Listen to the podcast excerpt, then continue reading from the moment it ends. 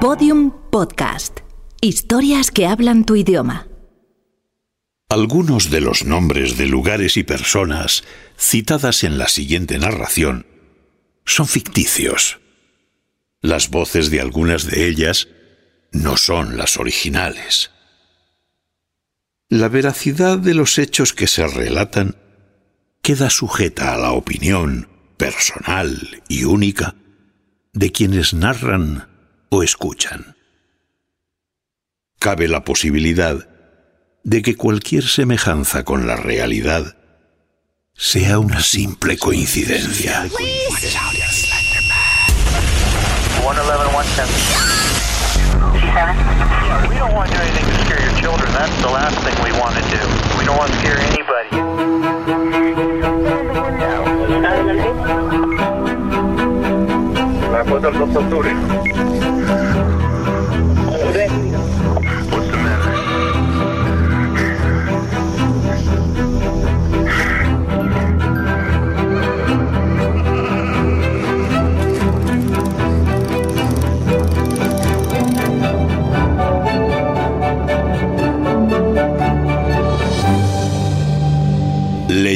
Urbanas.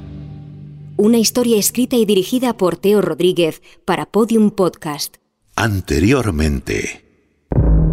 ¿Su acompañante negó lo que usted decía en algún momento? No podía negar nada. Ella estaba delante de nuestras narices. Y estaba muerta. Sí. ¿Fueron a pie hasta la casa? Sí. Tres o cuatro kilómetros. ¿La conocía? No, nunca había estado allí. ¿Por qué no pruebas a entrar directamente?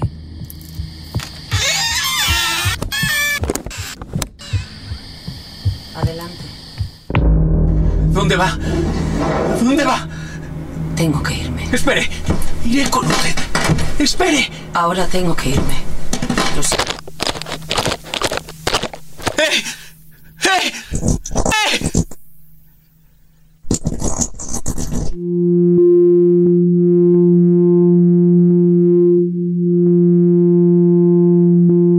Episodio 9. La isla de las muñecas. No hay mortal que sea cuerdo a todas horas. Plinio el Viejo.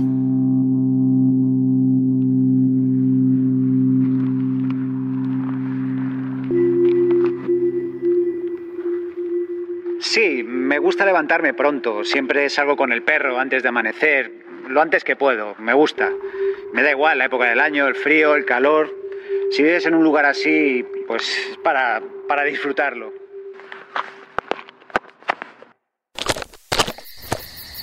Debo regresar a la casa.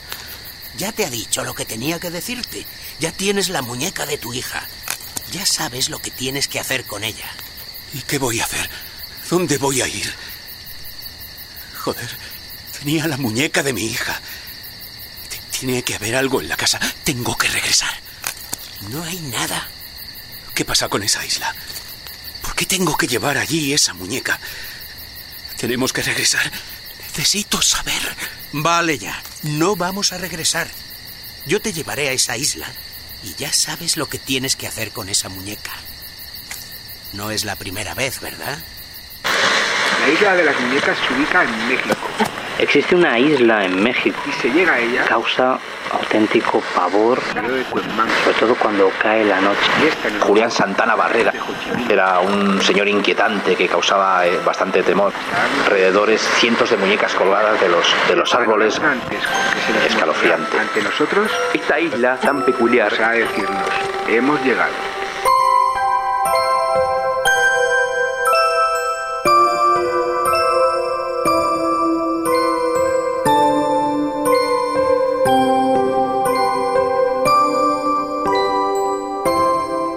José Luis Cardero. ¿Se puede representar el mal en un muñeco? Los muñecos no, no suelen representar casi nunca eh, la parte positiva.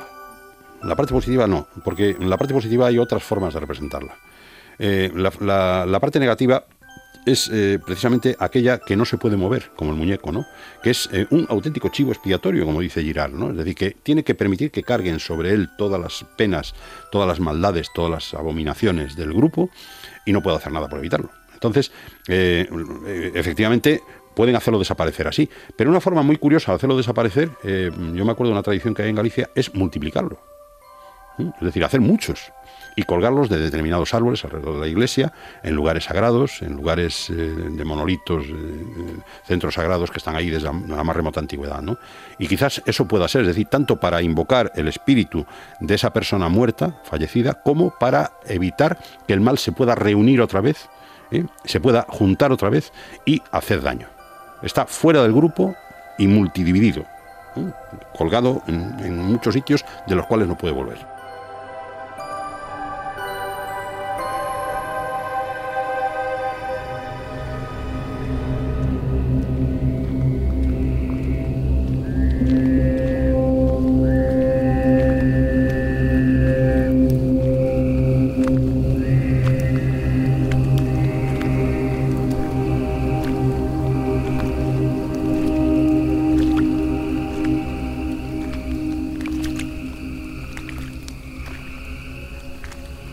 Guillermo Lockhart, escritor y director de Voces Anónimas en Tele12, Uruguay.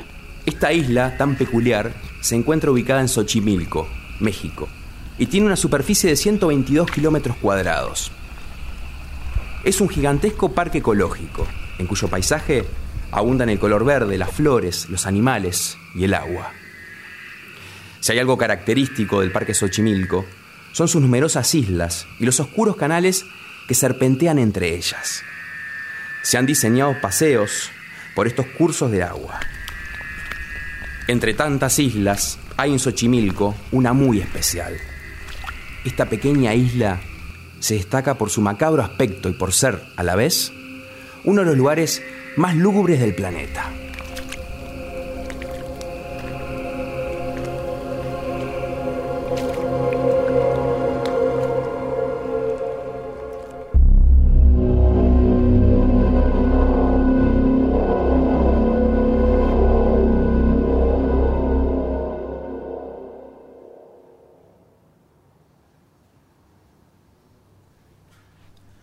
No pensé en el motivo. No pensé en el por qué. Lo único que quería era ir a ese lugar si con ello podía recuperar a mi hija. ¿Cómo fueron? Caminamos casi toda la noche. ¿Preguntó a su acompañante por qué conocía aquel lugar? Como le he dicho, era algo que no me importaba. Confié en el hombre de los sueños. Si él me había llevado con él, era para conseguir mi propósito. ¿Intuyó en algún momento que él ya sabía que terminarían allí? Me refiero a su acompañante. No. Al igual que en el resto del viaje, no me preocupé por nada. Simplemente acepté que debía estar allí conmigo.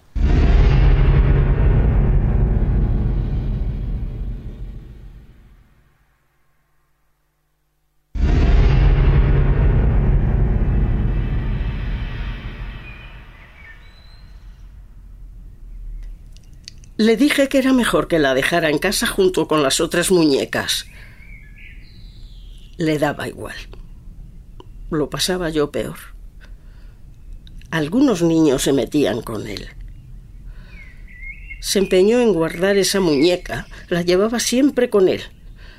Supongo que la recogería de entre los escombros de la casa de Estefanía, porque estaba algo quemada.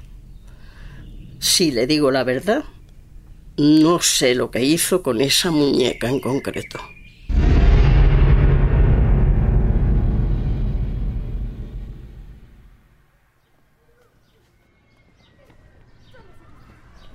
La muñeca. Yo le dije que daba mal rollo. Pero lo respeté.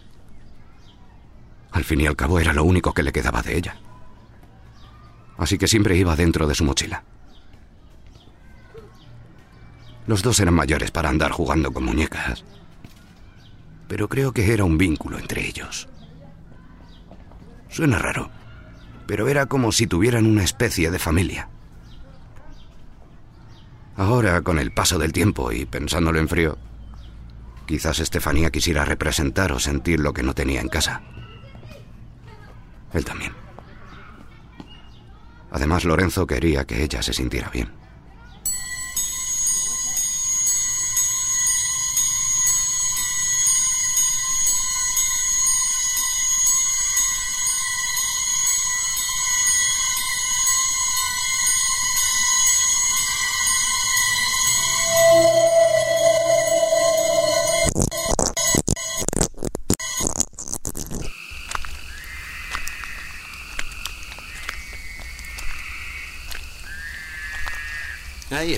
Isla.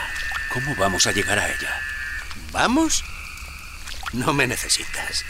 Además, yo no necesito verla, así que aquí te espero. No quiero mojarme. Vamos, ¿a qué estás esperando? ¿Qué es lo que te pasa?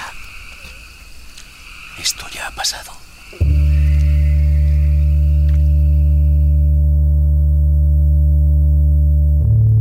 Cristina Bushel, psicóloga y directora del Centro Bushel de Psicología y Formación. El problema del déjà vu es que ocurre un desfase, es decir, la información que te llega desde la memoria sensorial viene un poquito más tarde que la que te viene desde el inconsciente. Entonces, lo que te queda es esa sensación, porque la sensación afectiva está ahí, es lo que te ha llegado, de esto ya lo he vivido.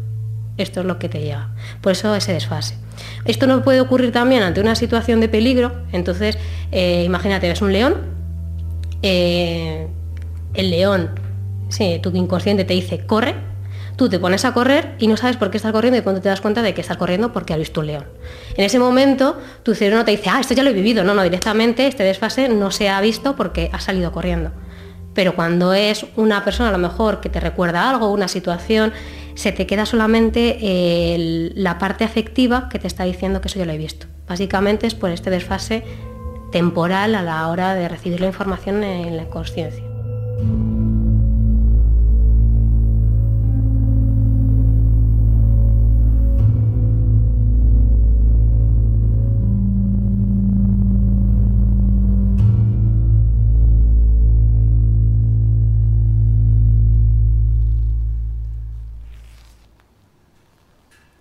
Estaba seguro de que ya lo había vivido.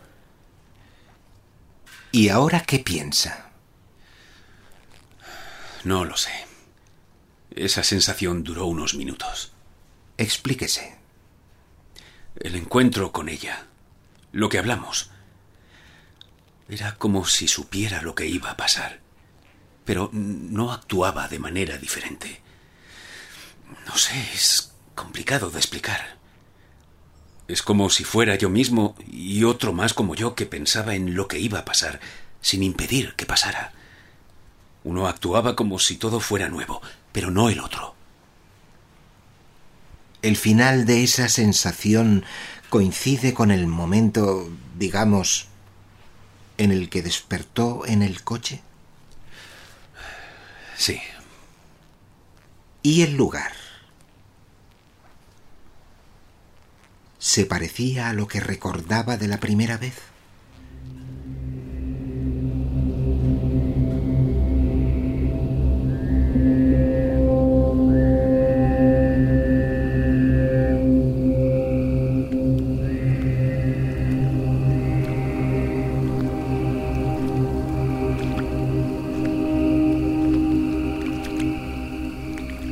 Esta isla fue fundada por Julián Santana, un hombre querido y respetado por toda la gente que vivía en esa región.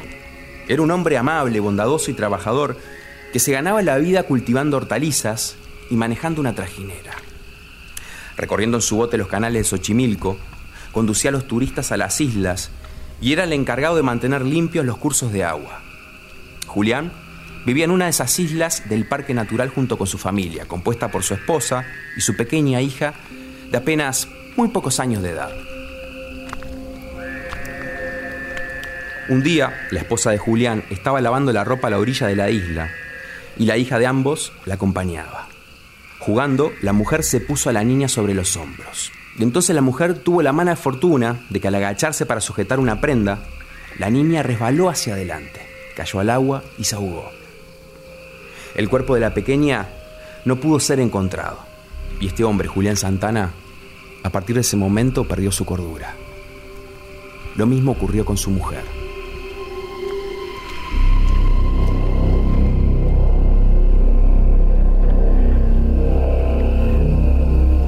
Del año que era, era raro que no estuviera lloviendo. Salí con Sultán, pues bueno, a dar una vuelta, el recorrido de siempre. Iríamos hasta el túnel de los gritos y regresaríamos a casa.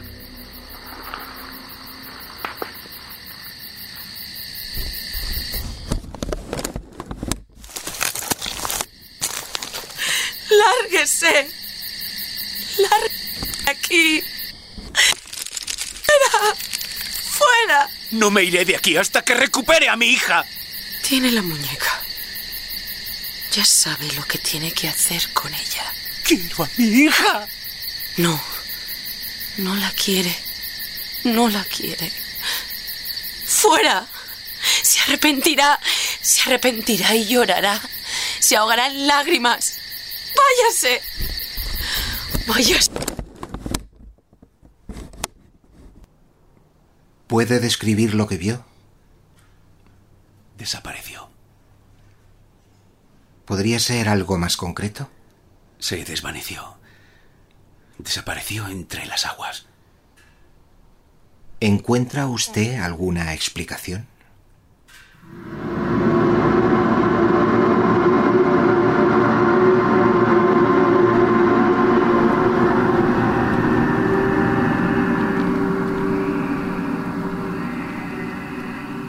Esta tragedia fue terrible. Y de tanto sufrimiento, poco a poco, Julián Santana comenzó a perder el uso de la razón.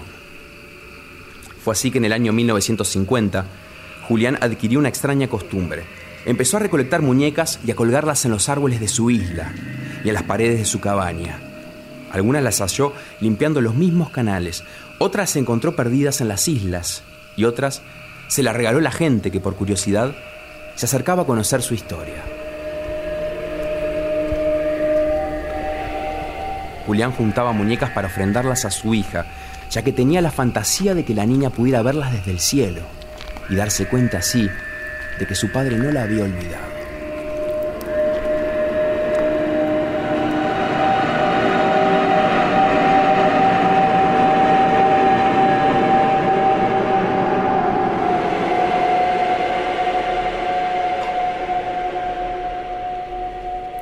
Sí, teníamos un cuarto pequeño lleno de trastos. Él lo arregló y comenzó a llenarlo de muñecas. En un principio pensé que había recogido todas las de su amiga. Pero no, no eran de Estefanía. No sé de dónde las sacaría, pero llegó a juntar unas cincuenta o sesenta muñecas. Los médicos me dijeron que no era nada malo mientras no se convirtiera en algo obsesivo. Lo malo es que sí comenzó a ser un problema.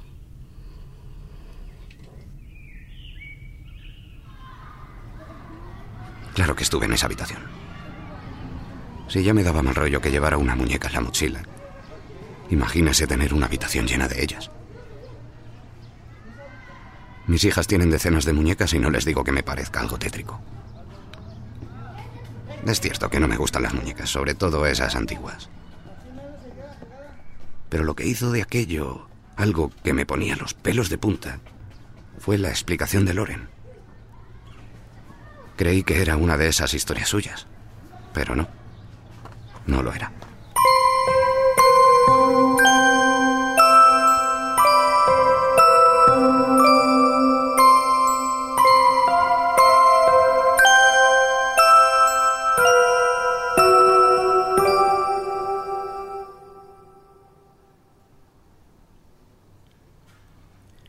Llegó hasta aquel lugar con la muñeca de su hija. Un lugar en el que había más muñecas. Supongo que sabía lo que tenía que hacer con ella. ¿No es así? No lo sabía. Puede hablar con libertad. Nunca he cuestionado lo que me ha contado. No lo ha hecho, porque lo ha escuchado en esas grabaciones. ¿Qué hizo con la muñeca de su amiga Estefanía? Eso no tiene nada que ver. Los motivos eran diferentes. ¿Por qué juntó todas esas muñecas en su casa? No es asunto suyo. Claro que no. Pero sí es asunto suyo. Y usted está aquí. Y usted hizo con la muñeca de su hija lo mismo que hizo con la muñeca de Estefanía. ¿Cree de verdad que no tiene nada que ver?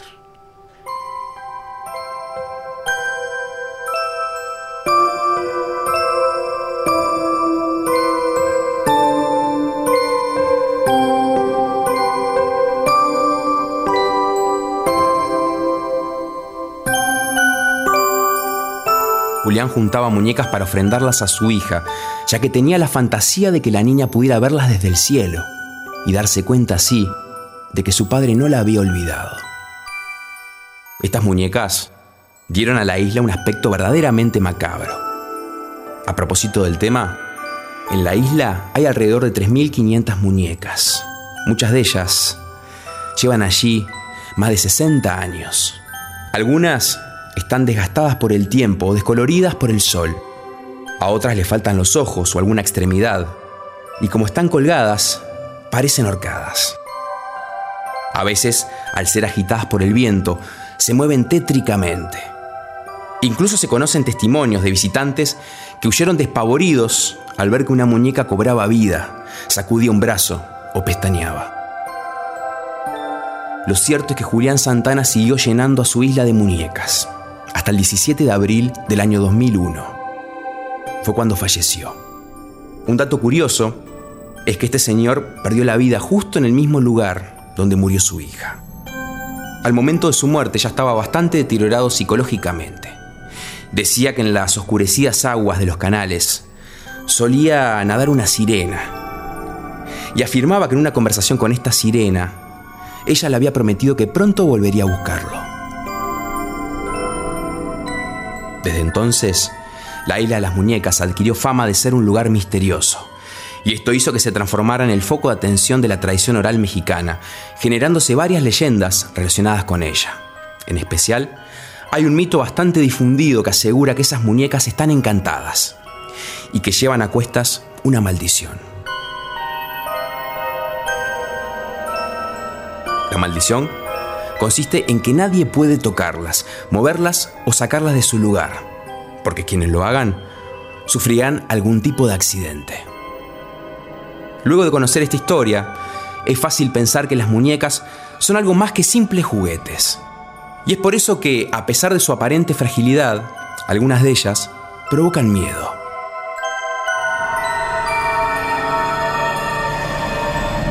Para manifestarse, este sentimiento no necesita lugares exóticos como una isla solitaria, sino que puede hacerlo en sitios tan cotidianos como el oscuro rincón de una habitación. Es que las muñecas son quienes mejor saben que a veces no hace falta decir una sola palabra para ser parte de un terror tan oscuro como perturbador.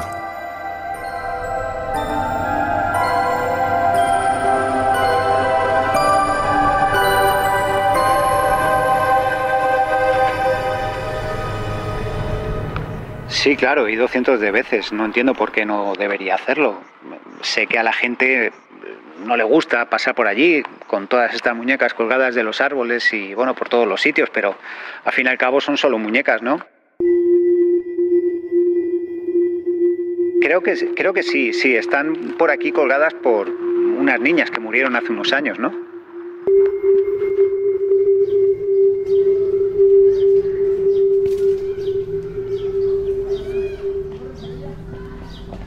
Tenía allí todas aquellas muñecas para que hicieran compañía a Estefanía. Quería que se sintiera bien. Me dijo que... que ella se lo había pedido. Que ella no quería regresar a su casa porque allí había muerto su madre y su hermana pequeña. No lo decía de broma. No era una de sus historias. Sonaba real. Podía verlo en sus ojos. Mientras me contaba todo aquello, en la habitación de las muñecas, Me dijo que ella estaba allí con nosotros. Que Estefanía estaba sentada justo a mi lado.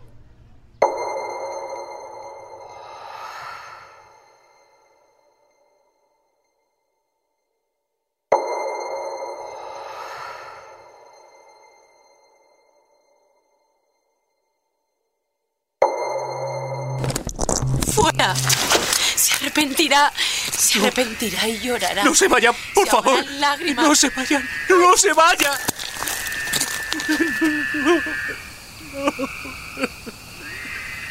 No, por favor. Por favor. No regresará. Ella solo quería mostrarte su dolor. Un dolor que no es muy diferente al tuyo. Como ella ha dicho, ya sabes lo que tienes que hacer. No lo sé. No lo sé. Sí lo sabes. Estefanía. Sabes lo que tienes que hacer. Vamos, yo te ayudaré. Todos los episodios y contenidos adicionales en podiumpodcast.com y en nuestra aplicación ya disponible en iOS y Android. Síguenos en Twitter, arroba leyendas urbanas y en facebook.com barra leyendas urbanas.